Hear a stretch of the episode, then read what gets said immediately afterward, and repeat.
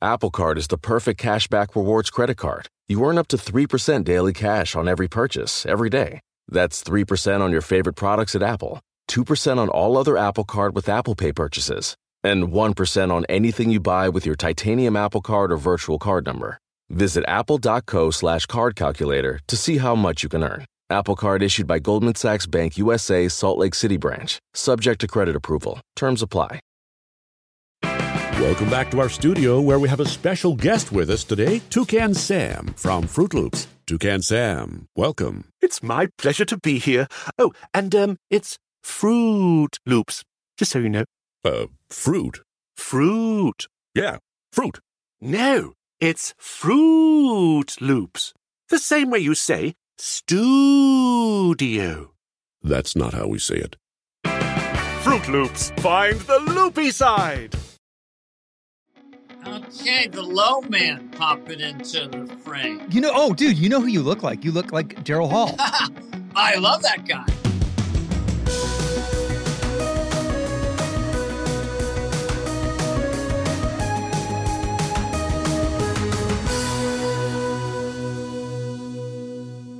Hello, everybody. Welcome to Literally with me, Robbie Lowe. Today is a first. The first person that we have asked back for a second appearance, Dana Carvey. He's always been the best guest on every show. Um, Dana and I go way back, and it, it, whenever I talk to him, I, I feel like it's over in two seconds, um, no matter how long it is, because he's such a funny guy.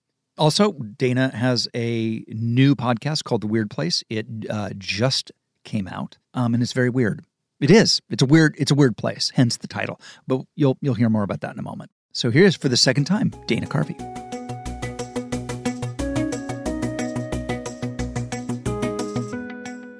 You look like Daryl Hall live from Daryl's barn or whatever the hell that show. Oh, you ever watch that, all show? The time. No, that guy's that guy's got the a youth machine or something He- with Todd Rundgren and Oh, uh, Kenny Loggins. The Yeah. Todd Rundgren one is insane. Yes, because Todd can sing like an angel and so can Daryl, and they just like go back and forth. It's like, what really?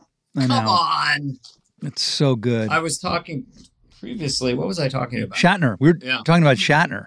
There's nothing he probably hasn't experienced, and he's 90 and so full of vigor and like excitability and uh, and and and grinding, like working like a just a dog and loving it. It makes no sense because I asked him, please explain this, because he doesn't have an old man's voice. Nope. He's got a young man's voice. He's got a young man's strength. His he's so articulate and is and poetic. It's like how is this happening? Because you would think he put on a couple pounds, you know, or something. You know, it's not like he's a fitness freak or No. It just doesn't even make sense. But he's so fun to talk to. Talk about an old man voice. It makes me think of like you know where I'm at. It, it it's the it's it's like you look at Joe Biden Ah, and then you look at Shatner. I thought of I was thinking of your Joe Biden is it's it's become another cla a Dana classic, right? I remember when you were first doing it, but it's renowned at this point. I think. I'm I'm still evolving it. I felt that when he first came out, it was Sleepy Grandpa Joe. You know, and that was that hook. My dad lost his job. No joke. Right. not kidding around here. And with a with anybody who becomes president, that's next level fame absorption. So it takes a while for the public to get used to the hooks. But then somewhere last summer, maybe it was I don't know, six months in, he started to whisper and yell, and so. That became it because, but first he was just a. Come on, folks, just number one, the one part. Number two, what the guy said. You know the drill. Number three, come on, folks, that guy. And Yeah, then it yeah. was like, and I always end this because I like to abstract things and make myself laugh. Yeah. It always ends with Pirates of the Caribbean. So it's kind of like this. He goes, well, it's time for, you know, the rich got to pay their fair share. Society of share. The Sharon Stone, a tombstone, a pirate, public, Pirates of Caribbean. I know how to talk loud. I'm not, not afraid to talk loud. That's what he's saying. You know, he's like the old man in the neighborhood. Your ball went in his yard. You can't have it. But this is what we're doing. Come on. We can make less inflation. The people inflate, inflate, inflate the ball, beach ball, the ball, ball, have a ball, Lucille ball, the Pirates, the Pirates the Caribbean. So it's become a fun character. And and what they're saying about my son, what he does, what he put, what he the things in his nose, and he put it's the cola, the the the, the cola, the cola in his nose, the, the coke. he in fact did not. I know. He did. Come on, folks. He says this uh, it's, uh, it's the mega problems to threaten the document the Caribbean. So it's uh I don't know. I mean, it's like a hot oven, as I say. Like it's it's such a toxic political thing. But I do I walk my way through all the presidents, make sure they know I make fun of all of them. And Yeah. you know, I have a new Trump hook that makes me laugh. Oh, gimme, He's been done a gimme. Well, here's the thing: is we had James Austin Powers Johnson on. By the way, Mhm. his Trump talking about Weird Al Yankovic, Yes, and, that old and, stuff. and yeah. and the old stuff, and talking about Scooby Doo.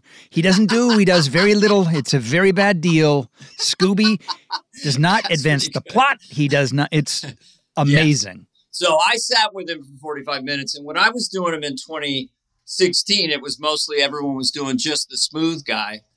You know, people worry about glaciers. I know how to make glaciers. I can make a lot of glaciers.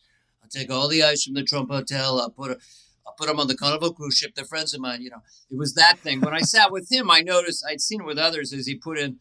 Trump later got this thing here. You know, so now I I realize that Trump never stops, even if he's run out of a subject matter. He he sounds like he's pitching a family vacation to me. We're gonna be doing a lot of things, let me tell you, and you're gonna love them, and everybody's gonna be talking about it. We're gonna be going places like you wouldn't believe it. And many people say no, we don't want to go there, but we're gonna go there. We're gonna go everywhere, and we're gonna have a good time. And Donald Trump Jr. is going, Are we going to Disneyland? You're going to see a lot of things. I can promise you that. I can tell you that. Let me tell you, you're going to be happy. Everyone's going to be happy. Everyone's talking about it. So that is like a little new poem for me. But I got it. I got the guttural thing from James. His is like this perfect jazz. It's like musical. You could listen to it for like 20 minutes. Just And he plays the accordion, and it's no one knows how he does it. Weird Al, he figured it out. He's he got a lot of money. I don't know how much money he's got. Maybe more than me. I don't know, but he figured it out. Weird Al. He, that yes, that actually is pretty good, Rob. you, have, you have an ear. That's not bad. I the mean, I I urge you out there, Google James Austin Johnson, Trump, Scooby Doo, yeah, Weird Al and- Yankovic. and Weird the Weird Al. He plays the accordion. No one, Yeah. no, no one ever got. He figured it out. Nobody plays the accordion, but he does it, and I don't know why. He plays it like you wouldn't And it sounds really crazy. You think he's weird, but he's not. He can play it like you wouldn't believe. He- and he's going to play it a lot, and everybody knows it. You know, Coolio was not very nice to Weird Al. See, there's Trump. I always thought he has like 300 hooks. Yeah, yeah, hundred. Another one. You were nice, and now you're not so nice. He's not a nice guy. He wasn't very nice. You know, he has. It's an amazing collage of hooks, but I love it when someone comes on. I've chatted with him on the phone. I was. I never. I just said I was in awe of his Trump. He's a very nice guy, and he's just in that that seat again. You know, on SNL. Yep. That is the hot seat for you know political impressions. But here's my here's my hot Yeah. take on it. Ready for this? And Yeah, I don't hey, know hot, the hot take. You need Hot a song. take, hot Rob take. hot take. Here it comes. I don't think he's as funny on SNL doing Trump. I just don't. And I think it's the writing. I feel like he's not able to do his weird, Mhm. like bizarre. Well, it's it's like Trump talking about Weird Al is genius. Ta- Yeah. Trump talking about Scooby Doo. There's something about. I, I, I- don't know. I, I've I tuned in so excited because he's my favorite Trump impersonator, and I was like, mm, I- and I and I think it's the writing. It has to be. Well, it is. It's a tricky thing because, uh, as you know, when you're kind of new to it, being a former host, it's like a three ring circus. There's all this noise and energy, and throughout the week, You know, Dana, the first time you host, it's like you don't know you're hosting. The second time you host, it's like being shot out of a cannon. The third time, there's no cannon, but you still feel like you're being shot. The fourth, nobody hosts four times, so you move to the fifth time. The fifth time you host, Lorne I recently saw him, and he was like, um, "I came in when television started, and I'll probably go out when it, it ceases to exist." Because he's right. I mean, it's kind of slowly becoming something else. it's true. But I just told James to, as much as he could, find writers and sit with them before the sketch is hatched.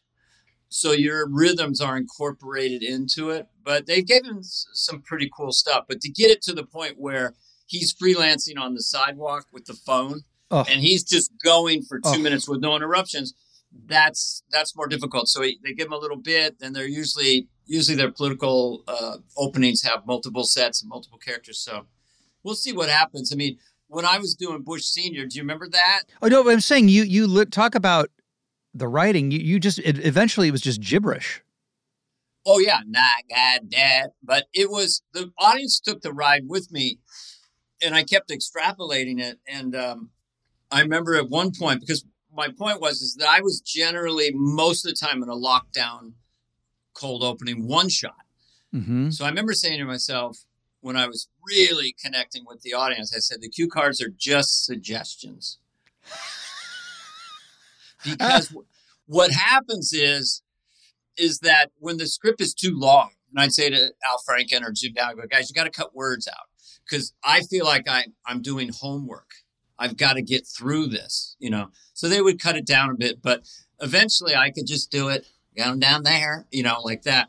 Do you want? Can I insert one thing that you must have a lot of things like this, but it blew my mind. Tell me. So Jon Lovitz and I are playing Las Vegas, right?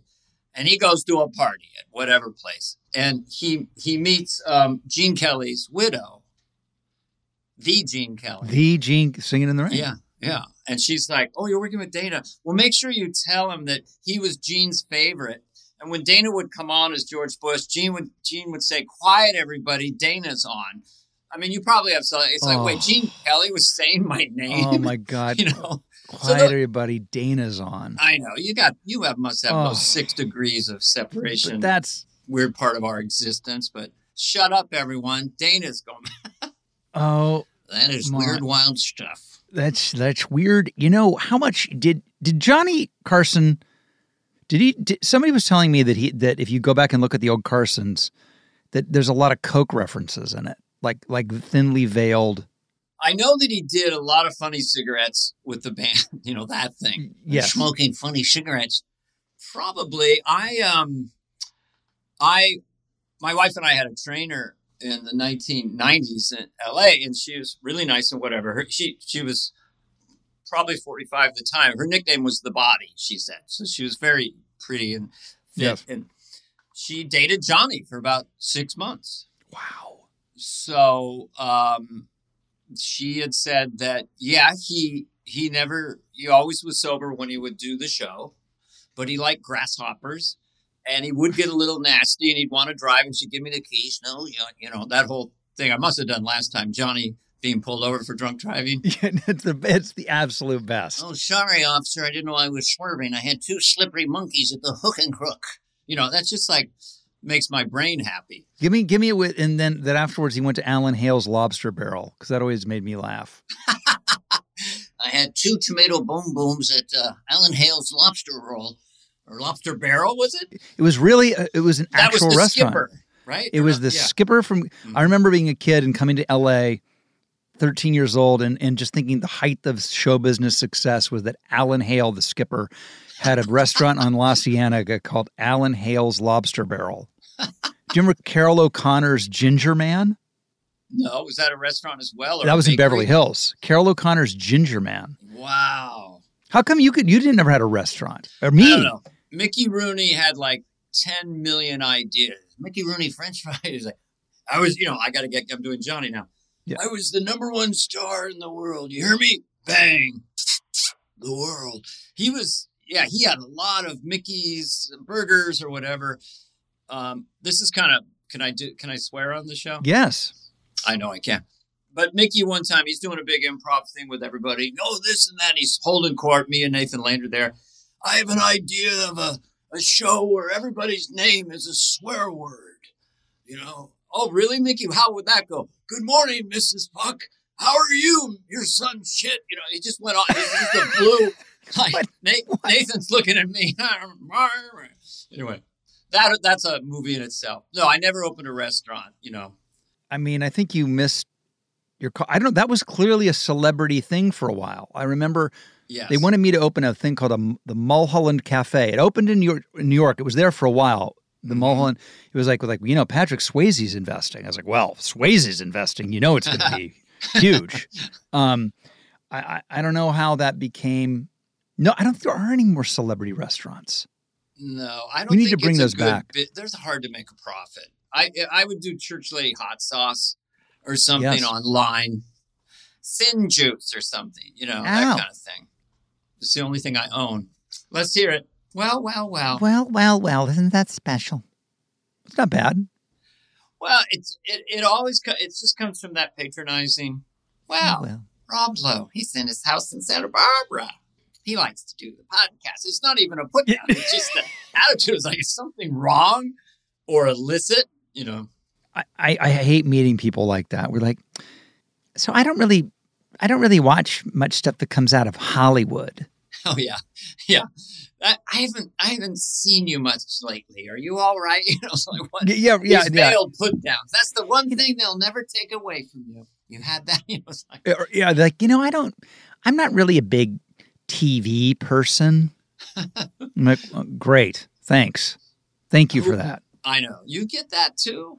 Little, You know, little I don't. subtle- You know, I don't really want. You know, my wife, she loves that stuff, but I, I'm just not really. A, Well, what like- I get now that I'm in my eighth decade of show business, essentially, is, you know, my kids really love you. They're gonna, and they're like seven. I go, what? Why are my fans born in 2014? My kids, they never say they like me. They're like, they're six. My grandkids, they love you. well, how about this? Which is, I get.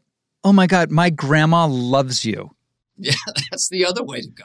But you know what is great in all seriousness? Like when I do my one man show, one of the things I love about it is I look out in the audience and I go, those are the people that have been with me. These are my these are my people. And you know mm-hmm. what? My people are literally seventh graders who have just seen The Outsiders, Right. all the way up to 80 year old grandmas.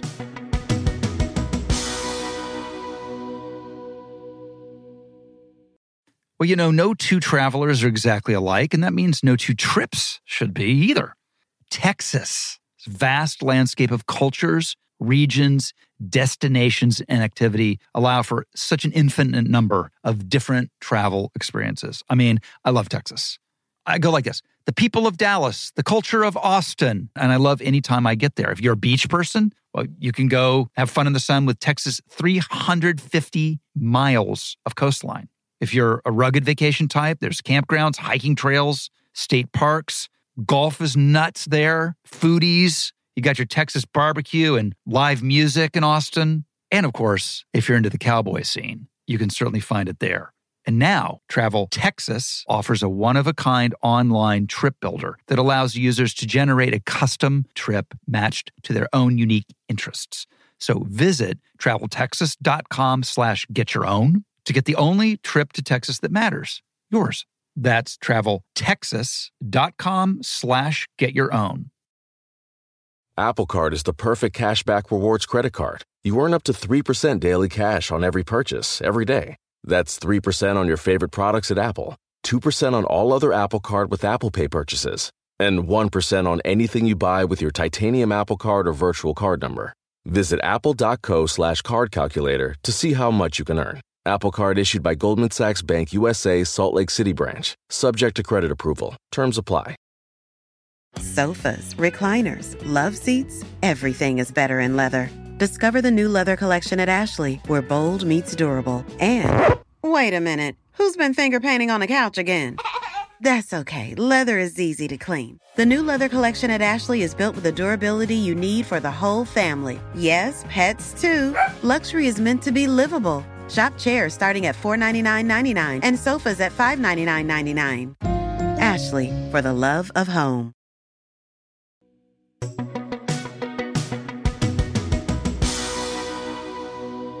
we were talking earlier before you got on the Zoom just about this idea of living long enough to have this be a job of just now I'm you know I'm talking to you Mm-hmm. and we're just talking because I was trained to kill. I had to kill in the clubs or I Mhm. you know the middle act always wanted to knock me off. Took me a while to get up there.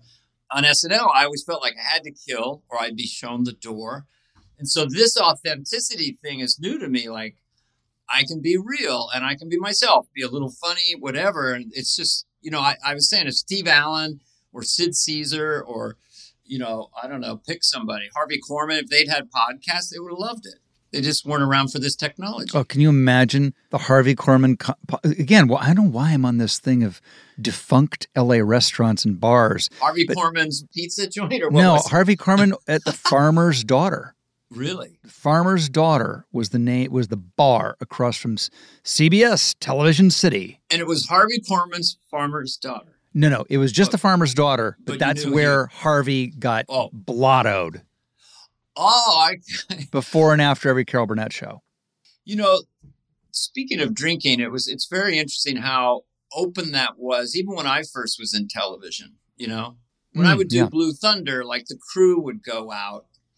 I did a movie called Road to Wellville, and the crew was all Irish.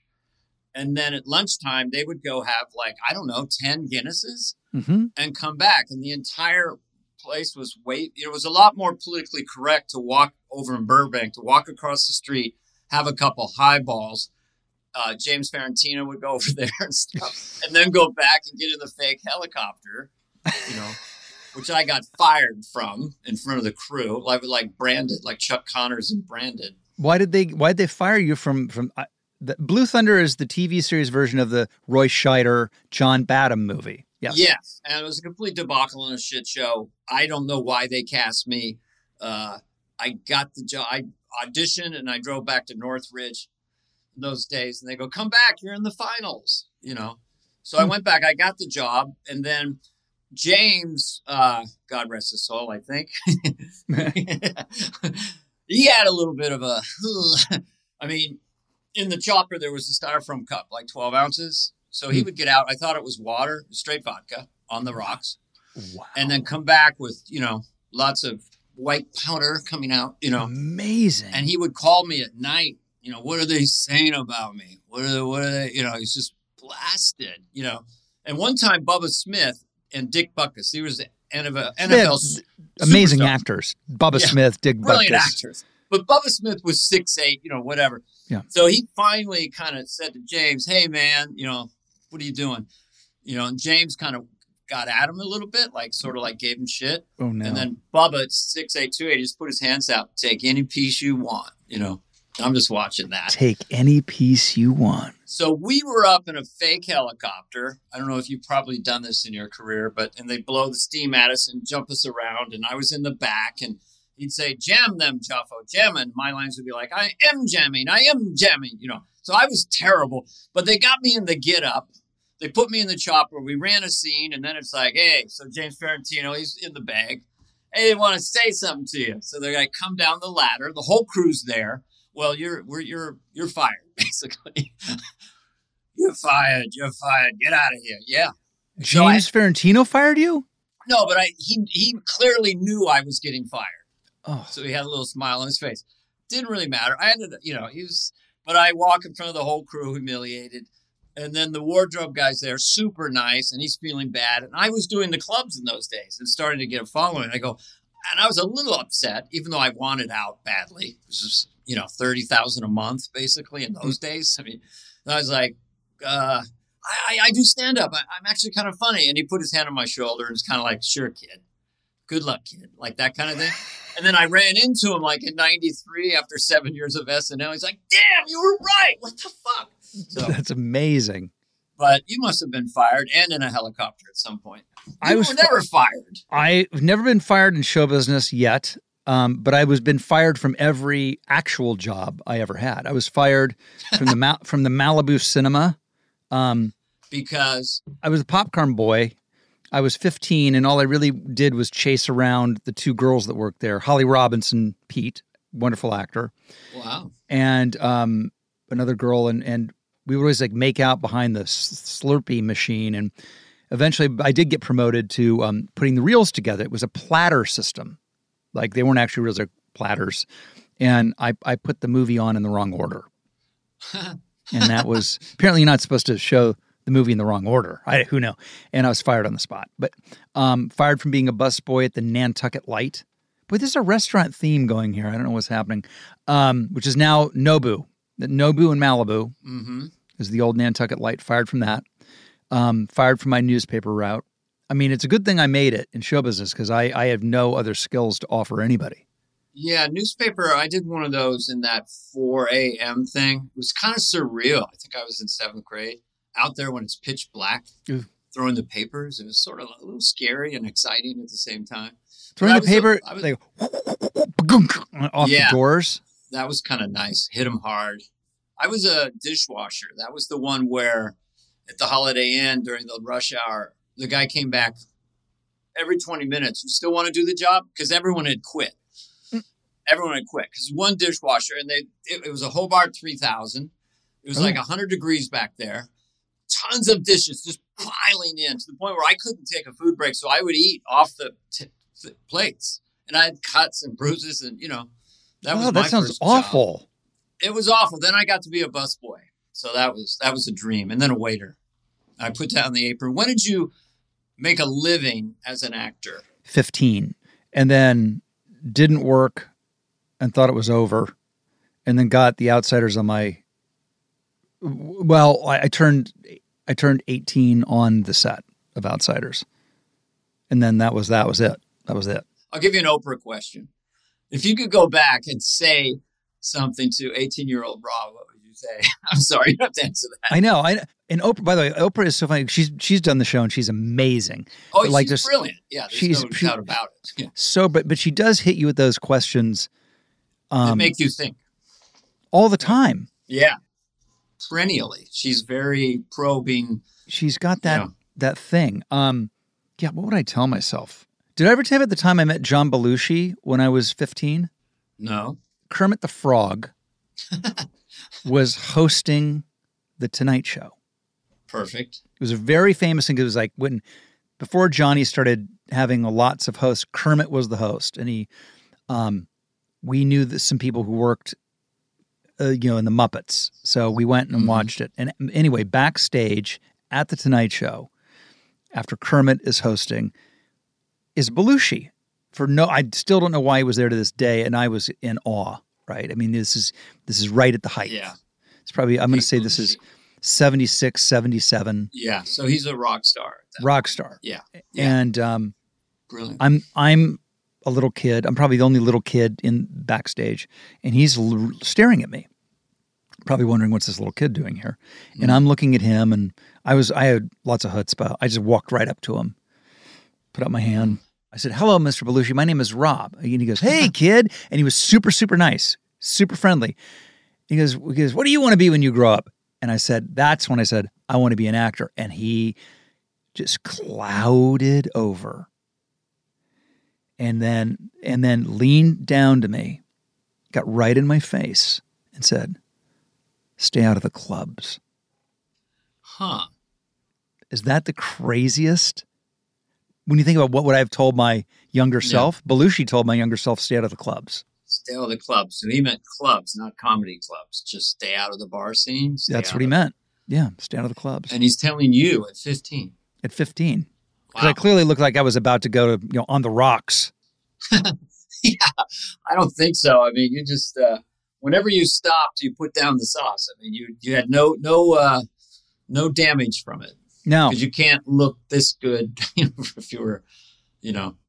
I know that's what people always say. Like you know, when you uh, stopped doing all that stuff thirty two years ago, and and you you think about and you same for same for you. You you haven't don't drink at all, do you? A little bit, but I'm very controlled about it. You know, Sure. a couple couple light beers. Oh, I've seen you lit, Cardi. I'm I rem- right now. But I did realize I had a relationship with it that I had to watch it. I, I would not like have like alcohol in my house. You know, I, I it's too easy uh, for me. But I was able to, you know, I had blocks for it. The only time I have trouble is if I'm flying in a very weird flight that's going funky and it's packed and you know I'm getting a little adrenalized and a little nervous. You know, uh, that's when I would most want uh, an alcoholic beverage at that what, moment. what would it be? Mine mine would have been a Bloody Mary for sure. the only thing I can Strong. like, I, I could live in a winery or a, a distillery and would never have a sip. I don't relate to anything but a like a Mexican beer, like a four percent beer. I don't know if Mhm. should I be in AA. I mean, will you be my sponsor? Yeah, I'll be your sponsor. It's funny you say distillery. My mother God rest her. She, she, she get a saying. She, you smell like a distillery. well, you know, we all just, yeah, I had my childhood should not be talked about in public. It's it, my dad was a piece of work, but anyway, that's why we are the way we are. I think so. You, the the one couple things I'm interested in lately is just what is drive? How can you identify it? Is there just what are the layers of drive? Because I'm interested as I as I'm at an age where I see friends and siblings. I see people. You know, I have data now. We mm-hmm. all have data about choices we made and stuff. And it's sort of like I sort of check myself because you don't really know. I I used to think in the 80s, I thought I was so lazy. You know, I should be working on my act every second. But, you know, eventually I was doing eight shows a week. So drive is kind of an interesting thing. So when you think about that and think about Rob Lowe, um, one thing about you is you you're comprehensive. You you do everything, and you've done it for a long time, and you're still incredibly active. How much is the, what? How do you categorize yourself in the drive spectrum? I mean, oh, I like, mean, are you a seven out of ten? Are you eight out of ten? I mean, who like a ten would be maybe Trump. I don't know. Just you hate him, but the guy is like and really Biden. I mean, just running, getting a facelift at 75 and running for president at 79. I mean, that's drive, you know. I see. Here's the thing: if if the scale is one to ten on drive, that's just wor- arbitrary. Yeah, yeah. my my worry is that ten would be someone who has no balance in their life, right? And I'm too much. Yeah. I'm super super disciplined about mm-hmm. having balance in my life, right? So I mean, I have I do my me time, I do my family time. Work isn't the most important thing, not even close. Mm-hmm. But with that as the caveat, I think I'm a 10 out of 10. Yeah. Well, as our, our mutual manager is, uh, you know, pr- pretty amazed by your energy and, and your uh, love of work, you know, but I'm the same as you. I mean, because we have two sons, I have two sons and my wife, and that's that is my world. I know it's like a, this is where we need Oprah to pop in. You know? Yeah. The quote I came with, and it's it's just about peace of mind because you when you live a big life, and I mean, if you have a family, you know, yep. or if you have a career, it doesn't matter what level you're at. Yep. And so when you live a big life, you're, you know, I would say having kids for me emotionally was my heart was on the outside and there was a lot of sharp objects around. Um, and I, you know, I was from the 60s, early 70s paradigm you know, tough PE coach, tough this and that. So then we landed in the first wave. I don't know when the wave hit of every kid gets a trophy and mom and dad as friends, but we were in that culture. But all that being said, I, you know, this is how I process it for myself is that children give more than they take, and they take everything. so just, uh, you know, that floated around enough that Adam McKay came up to me and said, Did you think of this? You know, it's just a way to process what. Look, if, if we were pioneer dads and there were 12 kids and we'd lose four of them, mm-hmm. but when you have two kids and then you bring in uh, fame and wealth, you know, and then it's like we we didn't have that. So I, right. I feel like it's a it's a whoop de doo. Put it that way. You well, know, it's, a, it's a thing and one of the things I am mm, really proud of my boys is they they they grew up in an incredibly privileged, you know, atmosphere. I did my best to make to to get them out of Hollywood, so we moved to Santa Barbara, and you know their their friend circle are not show business. There was no show business people really around, and so it was as normal as I could do it. But like they're like actual working, driven human beings. You know, they have like real jobs and like most people should and you know and and I there's plenty of sh- second generation in every department um, of, of, people of privilege and they don't have it they don't have the, the so I don't know if it's in, they were born with it if I did some good parenting or if it's luck or or, or what I look at a, development of a person it's a three-legged stool you know it's their genetics mm-hmm. physically and brain wise the the parental atmosphere and then the culture. Yep. So, based on when I've seen your sons just casually around on shows with you, yeah, they just that you could tell immediately they're not spoiled Hollywood kids at all, you know.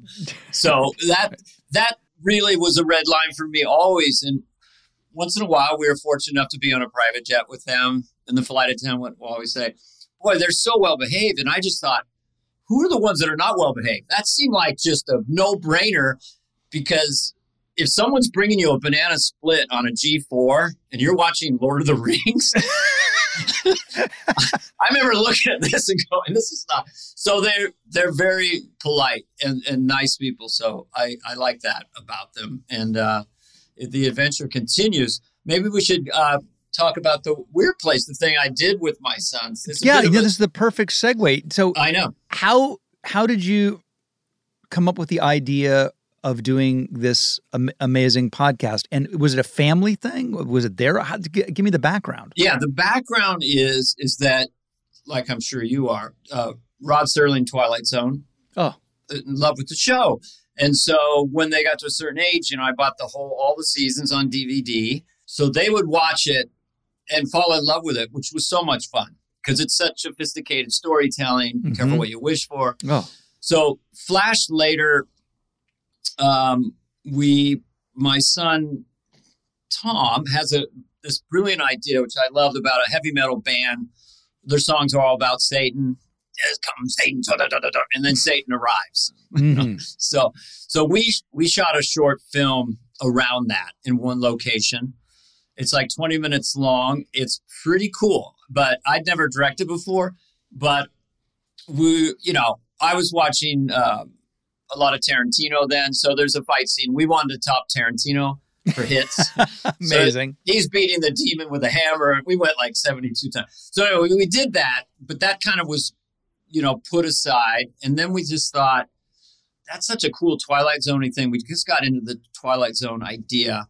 We pitched it on a Zoom to Netflix. But I said to my I said to everyone who was involved on the Zoom, I go, we're nowhere right now. So they're not going to put 30, 40 million on it. And they politely passed, you know, because it's it's a big commitment, you know. Yeah, yeah, yeah. So then, you know, I was hanging out with Conan O'Brien and Team Coco, you know. Yep. And I sort of mentioned it to them and they thought it was a cool idea. What we wanted, we wanted to bring Rod back. We felt that you needed Rod's voice. And so audio was perfect for it because to do the visual, you know, you'd have to hire what's it, Justin Thoreau? Uh, is that his name? Um, yeah, looks just like him. And I, I, I do Rod. Rod's our narrator. And then what we found out was that scripted audio comedy podcast, there's never been a hit one. And we realized we had to kind of learn a different way. We you couldn't relate it to 1940s radio. Oh, it's just like old timey radio.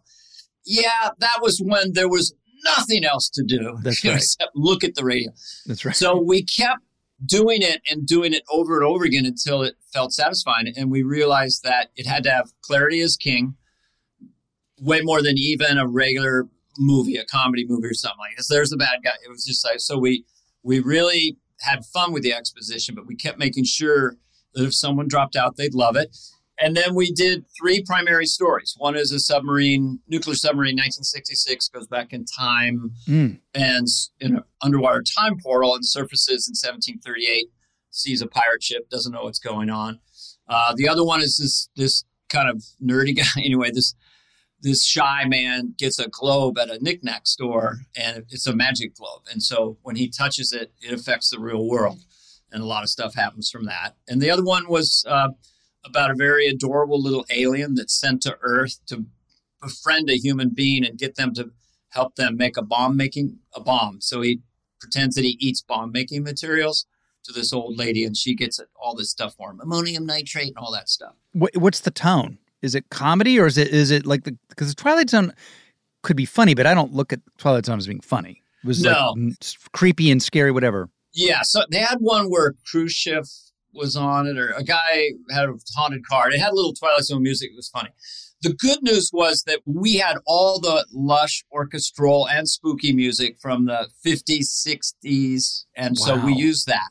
We we make it kind of PG and it's funny, but there's no winking and no real joke. It's all character driven. Mm-hmm. So it's a frequency that just pleased us. Um, we over time we fell in love with it because I do harbor in rhythms and musicality, and I like things that are just inexplicable. Uh, and so over time, it just makes you laugh more the more you hear it. You know. Yes, for sure. I, you could say without any comparison, Monty Python harbored in that. You know, mm-hmm. um, it was just part of their part of their genius. And same thing with Peter Sellers. So we love it. It's 70 minutes, and then there's a companion piece called Talking Weird, where we meet some of the voice actors, and Rod hosts that show as well. And we think people will like it.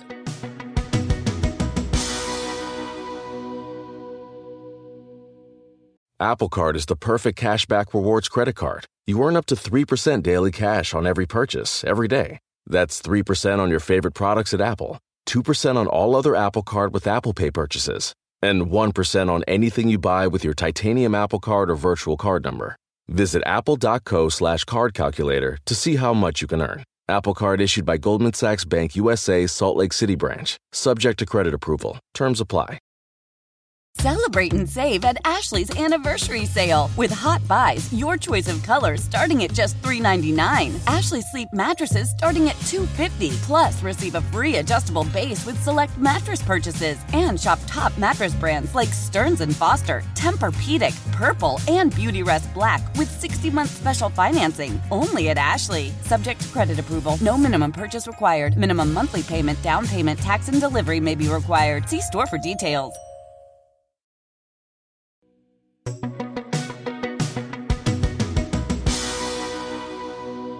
Give me a little rod. I can break it out, baby. Well, well, one thing was is that first of all, we realized that we always heard Rod through the television.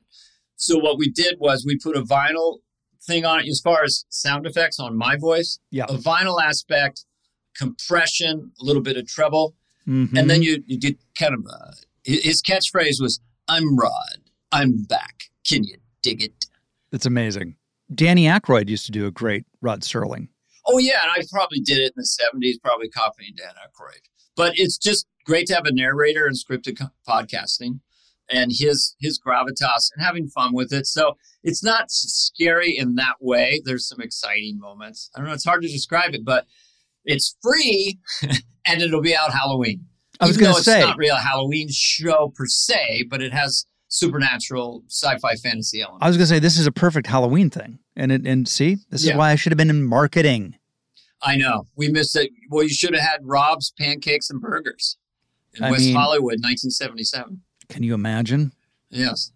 Wear my dolphin shorts and run up and down Santa Monica Boulevard selling hot dogs. well, one thing I did do, you know, uh, I used certain voices and made them characters. You know, I did a little bit of uh, Peter Lorre for a, kind of this guy who likes the canon. You know, it's yes, you know, I like to like, I like to like the fish. You know, and it just became this abstract character. Um, and then other ones were just from people I know. I extrapolate. I did one based on you. You did Hello. not. Hello, uh, I'm. A, you know what? You would have been great as the captain of the submarine. I did my, it's funny, I did my very first episode of The Simpsons last week. I'd never been uh, asked to be on The Simpsons. It's I've 20 never been asked. Were you doing Come Rob on. Lowe? No. Um, no, I played a character. I play um, the mayor's smarmy, manipulative um, cousin. And what what what was your voice? Did you use your own voice, or did you stylize it? I, I find with these things, sometimes I like to go in and not think about it, and then whatever Mhm. comes out, I, Right. I, I have the, at this point I have the confidence to just wing it sometimes, and then whatever comes out come, comes out. That's Mm-hmm. what I did with Behind the Candelabra when I did that character. I didn't oh yeah. really know what that voice was going to be until it kind of happened, but yeah, but I know what you mean. Where you where you're sort of thinking about a voice or a person. You you're not you don't have to do it completely accurately, but that's a, a taking off point. You know. Well, when I did Um, Behind the Candelabra, I realized I was doing the guy who did the commercials for the Men's Warehouse. You're gonna like the way you look. there you go. I, I realized that's Yeah, what I was. You know, you Yeah. go, oh, Can I have a little more of that. You're gonna like the movie. You're gonna Yeah. like the way you look. Yeah. That's the thing about you is that you're kind of, I wouldn't say this literally, but you're sort of like a character actor trapped in a leading man's body. Kind of. Thank you. I think that you know I could see you. I mean, you have played Kennedy and stuff, but you haven't Mhm. really done a full Gary Oldman, Oh, You know, too. Oscar winning. Uh, yeah, I would love to do one of those, and I I love that performance. You know, of You wore some good prosthetics in the in the the Dana Carvey show, didn't you? Or am I imagining Yeah, in, in sketches, yeah, and I and on SNL I did the McLaughlin group and stuff like that. I did have picture one. Hey, Teeny Tiny Tom Dom. And that's just sort of a very, very interesting character. You know, that was just a beautiful song to play. And that was Robert Smigel, really. That was the that was a gift from him. Usually I would do if I had writing, I would do the rhythm, but he was going teeny teeny time dome. But that was that was an intense uh, character to do because he was driving the whole thing, if you remember it, in a semicircle. Uh, Oh, yeah. he was just uh, you know nicknaming everybody. It took a lot of a lot of ab strength. um, but I don't really miss it in, in a sense. You know, I love doing you know obviously Paul McCartney. You know, That's so good. I see him in the Zoom, you know, and I do him even the way he is now, you know. He talks to Rob, you know. He does a lot of things, you know. He did the commercials for the DirecTV. They put a makeup. He's like a carpenter or something. Yeah, I mean, which I probably did last time, but I do do. Give me a news story, and I'll tell you as a as a Beatle. No matter what the news story is, it'll sound better. The Alaskan king crab season has been called off this year because there aren't enough crabs. So they went out there, you know, let's go catch some crabby. You know, we come up, it's just a hook, just a hooker, and there's no crab, you know. So they said we go home, we cry on a milk. We go to the wifey, there's no crab tonight, because there's no one there. You know, they ran away beneath the sea, you know. I don't know. That was a good one. That was a very specific one, you know. I, I, I'm not, you know, specific is where it's at. Um, I know we talked about it. We had to have the last time you were on this. By the way, you're the first person I've had twice on the show. Congratulations! I am so excited. I was very flattered. It's people love it. It's one of our, our biggest um, And you were great on our show. I could have talked to you uh, because you immediately came out with like, who has the best hair in Hollywood? It was like, and you were on fire and you had great thoughts about it. oh, you know, listen! and- don't get me started on people's hair. Well, and the best hair in the history of Hollywood, Richard Gere, or was it, you know, I don't know. I mean, the problem is you can have hair that's too good, Hmm. and then people are convinced you're wearing a wig. Who would that be? Jason Bateman. Oh, I see. Yeah, Jason has an incredible head of hair. Oh, he's a hedgehog. Oh. I know. I hope I didn't offend him. I was on Jimmy Kimmel hosting, and the young woman who's brilliant, who, Yeah, Julia Garner. yeah, she was brilliant. She's So great. I did like a mini impression of, of Jason on, on Ozarks, and it was like, Wendy, hear me out. And that was it, you know. So I don't know if Jason. but they could also be Jack Nicholson in The Shining. Wendy, hear me out. Hear me out. Not a lot of not not a lot of Jack lately, but he what a voice he had. He was. He was amazing. But now he's like, you know, we watched The Departed the other night. We said, What are we gonna watch? You know, you watch things with your wife. Yes, of course. I'm going, well, let's watch The Departed. So he was he was very brilliant at that. He did his whole Jack thing. He did the little rat face. he does his thing. He does. He, um, was it, yeah. So, but hair. We're back on hair though. Jason Bateman looks like he has a hairpiece because he has such great hair. Yeah, it's too good. I saw him at a at a at a party, and I was like, "Your hair's too good." I I ran my I ran my fingers through it. I did. I was like, I gotta. I'm gonna Were you secretly thinking you'd find some glue or a strap or something? How Uh, could he take the uh, Rob Lowe's hand in his head? Well, it was late in the night, so I think we were all Yeah. all we did was talk about golf. Really, I, Well, I I'm I'm a huge Jason Bateman fan, massive Jason. well, Bateman what fan. you know, what he did with Ozark and directing and acting, uh, it's unbelievable. he's, he's just perfect. He was just, it's like a perfect performance. yeah, that that show is that show's uh, just an un unbelievable. That's the kind of thing I'm just saying to Ted Sarandos, everybody else. We like shows like that where you just, the first episode, you're completely You're in. in. When he's in Chicago, Oh, and it was such a great character. He's about to get killed, and the way just over and over again, he just like, well, wait, just just just just, just hear me out for a second. Hold, hold on, you know that, and he was so great at it. It's like, it was so. Uh, that first episode is so good. yes, Like it's like you're not there's no way you watch that first episode of Ozark and go, yeah, it's not for me. There's just no way. You're like, I'm in. And Laura Linney went downtown. I mean, she went Yeah, she's a down cru- as a character. she's a crusher though. She's yeah. she- she just went to this other thing. So those things are magic, you know. But as far as the best hair I've seen, uh, mm, Brad Pitt has a pretty good head. Of oh, hair. he's got really good hair. He's got really no help good hair. There, Are you are you down with the loose fitting clothes now though? Are you does that does that speak to you? His new loose fitting drawstring pant tuxedo look? I don't know. You know, I only have 20 of these shirts and some cords from Banana Republic. So I always, I was allergic to any kind of whatever fame I had. So I always wanted to be as invisible as possible personally. And it's not a problem anymore. I mean, I'd be out here with the hat on in Hollywood. My wife goes, I, I don't think anyone's noticing you, which is fine. I get it. You know, I'm still not facing the crowd. But yeah, um, Brad seems to have um, someone who gets clothes for him and someone who gets shoes and goes, "You- "Oh, you look so cool in those." I don't know. That's what my assumption is. He's the, you know, has a dresser who's going, "You can rock those." And when you're in the room and there's three people dressing you, oh, get out of town, man. That's the best. And then he's going, "Well, these are incredibly comfortable." I'll give him that. But yeah, I mean, I, it listen, draws I, attention though. It's put together a little bit, so it makes your eye go to it. You know? Yeah. I mean, listen, I, I, I, if it's good enough for Brad Pitt, it's good enough for me. Is the way I look at it. Another Well- another Midwestern boy done well, a Missouri boy, Missouri. Yeah. I I went downtown with uh, Once Upon a Time in Hollywood. I think might have Oh. been my age, or a lot of us did. And I ran, you know, uh, a lot of comedians saw it 10, 11 times.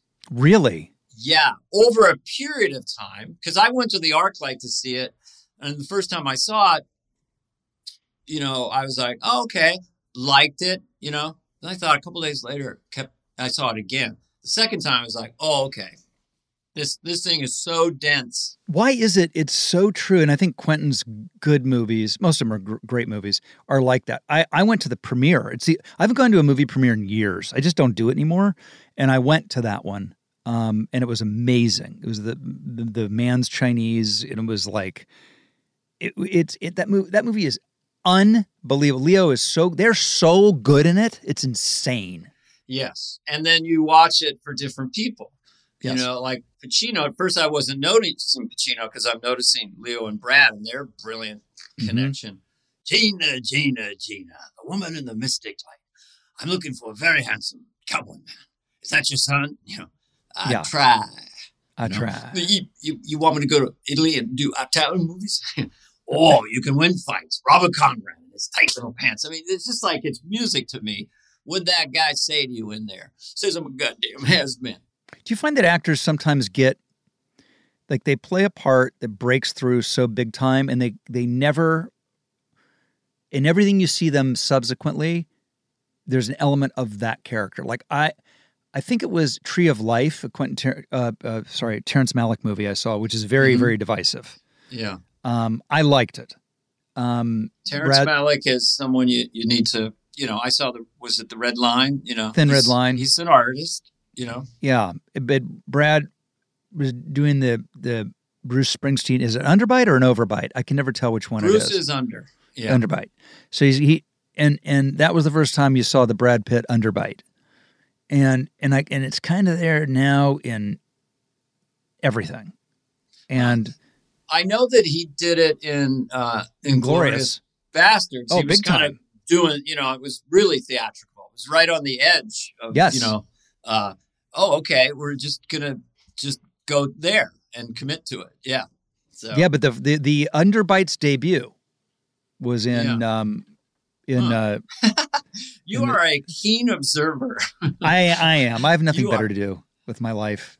well, that's what what a performer and actor is, right? Just because you never know when you're going to use it. You never go like I'll, I'll steal. I'll, I'll steal it in two seconds if I have to. If there's a moment for me to steal, and you steal from the best. Yeah, I mean, I think that Tarantino from his last four or five movies, yeah, he just went to a, kind of an, another level, and I guess he's not going to maybe do another one. I don't know. Hard, hard to compete with Once Upon a Time in Hollywood. Really Yeah. hard. for sure. Um, My guest today has been Rob Lowe, and uh, no, it's my podcast. No, It's I have a thing. I've told you it's called podcast podcast. You notice how I asked you a few questions to make Yes. it seem okay. My guest today has been Rob Lowe. Uh, always the best. Dana Carvey, ladies and germs. Thanks, Rob. I enjoyed it.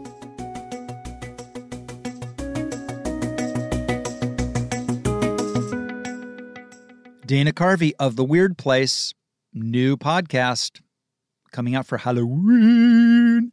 Halloween. Um, yeah, I mean he's he's the best, and and he does look like Daryl Hall now. How he do, how how he doesn't do an I can't go for that impersonation, I don't know. I'm going to have him work on that for the next time he's here. Until then, you know what time it is. It's time to check the lowdown line. Hello, you've reached literally in our lowdown line, where you can get the lowdown on all things about me, Rob Lowe. 323 570 4551. So have at it. Here's the beep. Hi, Rob. My name is Haley. I'm from Seattle, Washington.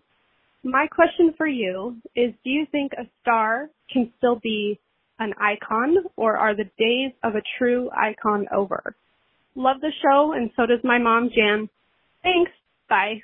Haley, great question. Hi, Jan. That's such a great question. I mean, it's one of those things that no matter what I answer, I have kind of a vested interest in the in the in the answer. You know what I'm saying? So, um, I think you. I honestly, I think you're you and your mom are the ones who can answer that question. Really, you're the audience. That said, everything happens so fast today. The good news is you can get fa- world, world, world famous immediately. The bad news is it used to be that you had to work for that to happen. So you had something to fall back on. You had a body of work. People got to know you. You developed a relationship over time.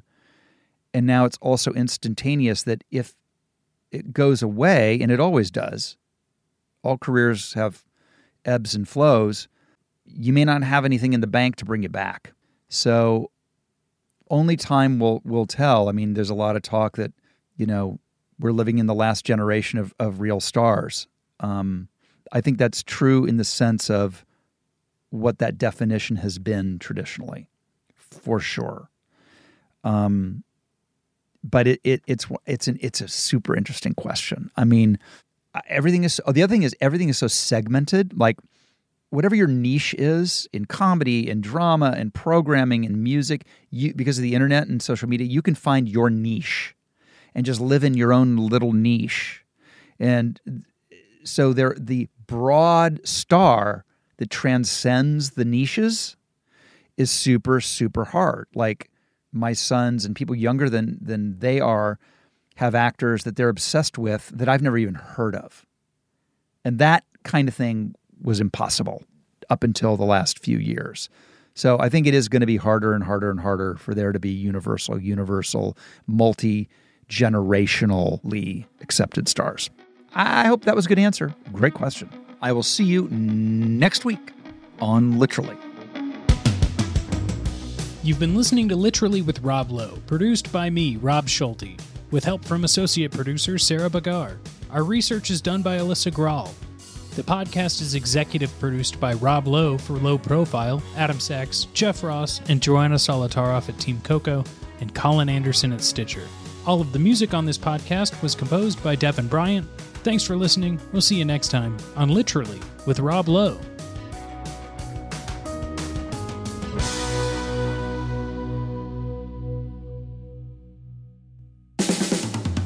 This has been a Team Coco production in association with Stitcher.